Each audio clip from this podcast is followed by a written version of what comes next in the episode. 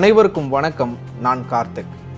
கேரளால சமீபத்துல காதலனுக்கு காதலியே விஷம் கொடுத்து கொலை செய்த சம்பவம் பெரும் பரபரப்பை ஏற்படுத்துச்சு. அந்த பரபரப்பு இப்போதான் முடிவுக்கு வந்துச்சு. அதுக்குள்ளேயே டெல்லியில தன்னுடன் லிவிங் டுகெதர்ல இருந்த காதலிய கொடூரமா கொலை செய்து அந்த உடலை முப்பத்தைந்து துண்டுகளா வெட்டி ஒரு புது ஃப்ரிட்ஜு வாங்கி அதில் பதினெட்டு நாட்கள் அந்த உடல் பாகங்களை வைத்திருந்து டெல்லியின் பல்வேறு பகுதிகளில் அந்த உடல் பாகங்களை வீசி எறிஞ்சிருக்காரு அந்த காதலன். இந்த கொடூர கொலை சம்பவம் எப்படி நடந்தது? கிட்டத்தட்ட ஆறு மாதங்களுக்கு பிறகு அந்த காதலன் போலீசாரிடம் எப்படி சிக்கினார்? பார்க்கலாம்.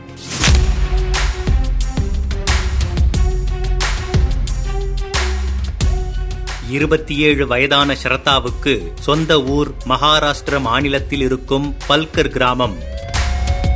இவர் மும்பையில் இருக்கும் ஒரு மல்டிநேஷனல் கால் சென்டரில் வேலை செய்து வந்திருக்கிறார். அப்போது அதே நிறுவனத்தில் வேலை பார்த்து வந்த இருபத்தி எட்டு வயதான அப்தாப் அமீன் பூனவாலா என்ற இளைஞருடன் இரண்டாயிரத்து பத்தொன்பதாம் வருடம் நட்பு ஏற்பட்டிருக்கிறது. அப்டாப் கால் சென்டரில் வேலை செய்தபடியே இன்ஸ்டாகிராமில் ஃபுட் பிளாகராகவும் இருந்திருக்கிறார். ஷரத்தாவுக்கும் அப்டாவுக்கும் இடையே ஏற்பட்ட நட்பு அப்படியே கொஞ்சம் கொஞ்சமாக நெருக்கமாகி காதலாக மாறியிருக்கிறது. இருவரும் வேறு வேறு மதத்தை சார்ந்தவர்கள் என்றாலும் காதல் அந்த தடைகளை எல்லாம் தகர்த்திருக்கிறது. கடந்த வருடம் தன்னுடைய காதல் விஷயத்தை வீட்டில் பெற்றோரிடம் சொல்லியிருக்கிறார் ஷரதா அதற்கு அவரது குடும்பத்தினர் வேறு ஒரு மதத்தைச் சேர்ந்த நபரை திருமணம் செய்து கொள்ள அனுமதிக்க முடியாது என எதிர்ப்பு தெரிவித்திருக்கின்றனர். இதனால் கோபமடைந்த ஷர்தா வீட்டை விட்டு வெளியேறியிருக்கிறார். மும்பையில் சில நாட்கள் வசித்து வந்த அப்தாப்பும் சரதாவும் பின்னர் டெல்லியில் தங்களுடைய வேலையை மாற்றிக்கொண்டு மெஹருலியில் உள்ள சற்றப்பூர் பகுதியில் இருக்கும் ஒரு அடுக்குமாடி குடியிருப்பில் வாடகைக்கு வீடெடுத்து ஒன்றாக வசித்து வந்திருக்கின்றனர். தன்னுடைய காதலை ஏத்துக்கலன்ட்டு ஷர்தா தன்னுடைய பெற்றோர்களிடமும் உறவினர்களிடமும் ரொம்ப நாளாவே பேசாம இருந்திருக்காங்க. இடையில தன்னுடைய அம்மா இறந்த செய்தி ஷர்தாவுக்கு தெரிய வர இறுதி சடங்குக்காக அம்மா வீட்டுக்கு போயிருக்காங்க. ஆனால் ஒரே ஒரு நாள் மட்டும்தான் அங்கே அவங்க தங்கியிருக்காங்க. மீண்டும் டெல்லிக்கே வந்துட்டாங்களாம். இந்த சூழலில் கடந்த மே மாதத்திற்கு முன்பாக ஷரத்தாவின் பள்ளிப்பருவ நெருங்கிய நண்பனான லக்ஷ்மண் நாடார் என்பவருக்கு வாட்ஸ்அப்பில் தொடர்பு கொண்ட ஷரதா என்னை இந்த வீட்டிலிருந்து எப்படியாவது காப்பாற்றிவிடு. இன்னும் ஒரு இரவு இங்கிருந்தால் கூட அப்டாப் என்னை கொலை செய்து விடுவான் என செய்தி அனுப்பியிருக்கிறார். அதனை பார்த்து பதறிப்போன லக்ஷ்மண் தன்னுடைய நண்பர்கள் சிலரை அழைத்துக் கொண்டு ஷரத்தா தங்கியிருந்த வீட்டிற்கு போயுள்ளார். அப்போது ஷரதாவுக்கும் அப்தாப்பிற்கும் இடையே தகராறு ஏற்பட்டிருக்கிறது. அங்கிருந்து ஷரதாவை அழைத்து வந்த லக்ஷ்மண் அப்தாப்பை எச்சரித்து விட்டு வந்திருக்கிறார். பின்னர் இந்த விஷயத்தை போலீஸ் வரைக்கும் கொண்டு போய் பெரிதாக்க வேண்டாம் என ஷரத்தா கேட்டுக்கொண்டதால் அப்படியே விட்டிருக்கிறார். பின்னர் மீண்டும் சில நாட்களில் ஷரத்தா தொடர்பு எல்லைக்கு அப்பால் போயிருக்கிறார். லக்ஷ்மணின் வாட்ஸ்அப் செய்திகளுக்கு கூட பதில் அளிக்கவில்லை. இதனால் சந்தேகமடைந்த லக்ஷ்மண் ஷரத்தாவுக்கும் தனக்கும் பொதுவாக இருந்த சில நண்பர்களிடம் ஷரத்தாவை பற்றி விசாரித்திருக்கிறார். அவர்களும் அவள் எங்கு போனாள் என்றே தெரியவில்லை என கூற இந்த விஷயத்தை ஷரத்தாவின் சகோதரரிடம் கூறியிருக்கிறார் லக்ஷ்மண். சரதாவின் சகோதரர் அவரது தந்தை விகாஸ் வாக்கரிடம் அந்த தகவலை தெரிவிக்க அதனை கேட்டு அதிர்ந்து போன தந்தை விகாஸ் வாக்கர் மகளின் வங்கிக் கணக்கு சோசியல் மீடியா என எல்லாவற்றையும் சோதனை செய்து பார்த்திருக்கிறார். வங்கிக் கணக்கில் கூட கடந்த சில மாதங்களாக எந்த பரிவர்த்தனையும் நடக்காமல் இருந்திருக்கிறது. உடனே இது குறித்து மும்பை காவல் நிலையத்தில் புகார் அளித்திருக்கிறார். மும்பை காவல்துறையினர் நடத்திய விசாரணையில் எந்த தகவலும் கிடைக்கவில்லை. உடனே ஷரதாவின் செல்போன் எண்ணை ட்ரேஸ் செய்து பார்த்துள்ளனர். கடைசியாக அவரது செல்போன் சிக்னல் டெல்லியில் உள்ள சற்றப்பூர் பகுதியில் இருந்ததாக காட்டியிருக்கிறது.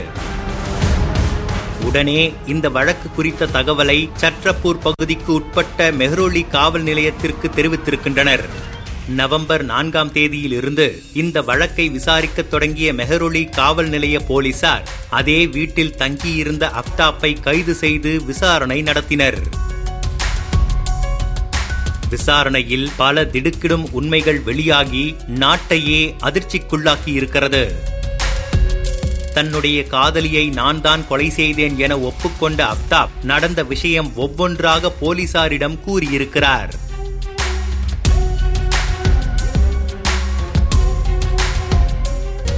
இருவரும் லிவ்வின் வாழ்க்கை வாழ்ந்து வந்த நிலையில் திருமணம் செய்து கொள்ளலாம் என சொல்லியிருக்கிறார் ஷரதா. அதற்கு இப்போதைக்கு திருமணம் எல்லாம் செய்து கொள்ள முடியாது லிவ்வின் முறையில் வாழ்க்கை நடத்தலாம் என கூறியிருக்கிறார் அஃப்தாப். இருப்பினும் தன்னை திருமணம் செய்து கொள்ளும்படி தொடர்ச்சியாக வற்புறுத்தி வந்திருக்கிறார் ஷரதா. இதனால் இருவருக்கும் இடையே அடிக்கடி தகராறு ஏற்பட்டு வந்திருக்கிறது. மே பதினெட்டாம் தேதி வழக்கம் போல நம்ம இருவரும் திருமணம் செய்து கொள்ளலாம்ட்டு ஷர்தா அஃப்தாபிடம் கேட்டிருக்காங்க. ஆனா அந்த வாக்குவாதம் பெரிய சண்டையாக மாறியிருக்கு. ஒரு கட்டத்துல பொறுமையை இழந்த அஃப்தாப் ஷர்தாவுடைய கழுத்தை பிடிச்சு நெருக்கியிருக்காரு. அதன் பிறகு மயங்கி விழுந்த ஷர்தா உயிரிழந்துட்டாங்க.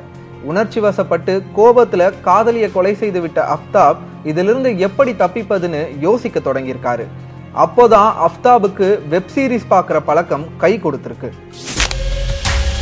பிரபல அமெரிக்க வெப் சீரியஸான டெக்ஸ்டரில் வரும் கதாநாயகன் ஒரு தடயவியல் நிபுணர். பகல் நேரங்களில் குற்றங்களை கண்டுபிடிக்கும் தடயவியல் நிபுணராகவும் இரவு நேரங்களில் பெண்களை கொலை செய்து துண்டு துண்டுகளாக வெட்டி வீசும் கொடூர சீரியல் கில்லராகவும் இருக்கிறார். டெக்ஸ்டர் வெப் சீரிஸில் வருவது போலவே அஃப்தாப்பும் தன்னுடைய காதலியை துண்டு துண்டாக வெட்டி சடலத்தை அப்புறப்படுத்த திட்டம் போட்டிருக்கிறார். ஆனால் இதனை ஒரே நாளில் செய்துவிட முடியாது என நினைத்தவர் கொலை செய்த அடுத்த நாளே புதிதாக டபுள் டோர் ஃப்ரிட்ஜ் ஒன்றை வாங்கியிருக்கிறார். மேலும் உடலை எப்படி துண்டுகளாக வெட்டுவது இரத்த கரைகளை எப்படி அப்புறப்படுத்துவது என கூகுளில் தேடி ஹியூமன் அனாட்டமி குறித்து நிறைய விஷயங்களை படித்திருக்கிறார். ஷர்தாவின் உடலை முப்பத்தைந்து துண்டுகளா வெட்டி தன்னுடைய வீட்டில் இருக்கிற ஃப்ரிட்ஜில் வச்சிருக்காரு. அது மட்டும் இல்லாம தினமும் அதிகாலை இரண்டு மணிக்கு எழுந்து ஃப்ரிட்ஜில் இருந்த உடல் பாகங்களை ஒரு பையில போட்டுக்கிட்டு டெல்லியில இருக்கிற பல்வேறு பகுதிகளுக்கு போய் யாருக்கும் தெரியாத மாதிரி எல்லா இடத்துலையும் வீசி எறிஞ்சிருக்காரு இதையே அவர் ஒரு ரொட்டீனாவும் பண்ணிட்டு வந்திருக்காரு. இப்படி கிட்டத்தட்ட பதினெட்டு நாட்கள் தினமும் இதே மாதிரி செயலில் ஈடுபட்டு உடல் பாகங்கள் முழுவதையும் அப்புறப்படுத்தியிருக்கிறார். இதற்கிடையில் தினமும் ஃப்ரிட்ஜை திறந்து ஷரத்தாவின் முகத்தை பார்த்ததோடு மட்டுமல்லாமல் சடலத்துடனே அந்த வீட்டில் வசித்தும் வந்ததாக போலீசாரிடம் கூறியிருக்கிறார் அஃப்தாப். ஸ்ரத்தாவின் உடல் பாகங்களை பிரிட்ஜில் வைத்திருந்த போதே வேறொரு பெண்ணை வீட்டுக்கு அழைத்து வந்து அஃப்தாப் டேட்டிங் செய்ததாக தகவல் வெளியாகியிருக்கிறது. கொலைக்கு பிறகு பம்பிள் என்ற செயலி மூலம் வேறு பெண்களோடு டேட்டிங் செய்தாரா என்றும் அந்த பெண்களின் தகவல் குறித்தும் போலீஸ் விசாரணை நடந்து வருகிறது. பல நாள் திருடன் ஒரு நாள் அகப்படவே செய்வான். அதுவும் தன்னை நம்பி வீட்டை விட்டு வெளியே வந்த பெண்ணை இப்படி கொடூரமாக கொலை செய்த அஃப்தாப் இப்போது காவல்துறையினரின் கஸ்டடியில் இருக்கிறார். இப்போது தலைநகர் டெல்லி மட்டுமல்லாது இந்தியா முழுவதும் ஷரதாவின் கொலை வழக்கும் பெரும் பரபரப்பை ஏற்படுத்தியிருக்கிறது. ஷர்தாவுடைய இந்த கொலை சம்பவம் பெரும் சர்ச்சையையும் விவாதத்தையும் ஏற்படுத்தியிருக்கு. லவ் ஜிஹாத் தான் இந்த கொலைக்கு காரணம்ட்டு சமூக வலைதளங்கள்ல பல கருத்துக்கள் பரவிக்கிட்டு இருக்கு. ஆனா ஒரு தனி மனிதன் செய்கிற குற்றத்தை ஒரு சமூகத்தின் குற்றமா மாத்துறது மிகவும் தவறானது. ஷர்தாவுடைய கொலை வழக்கு விசாரணையில அடுத்தடுத்து என்ன நடக்க போகுது? பொறுத்திருந்து பார்க்கலாம்.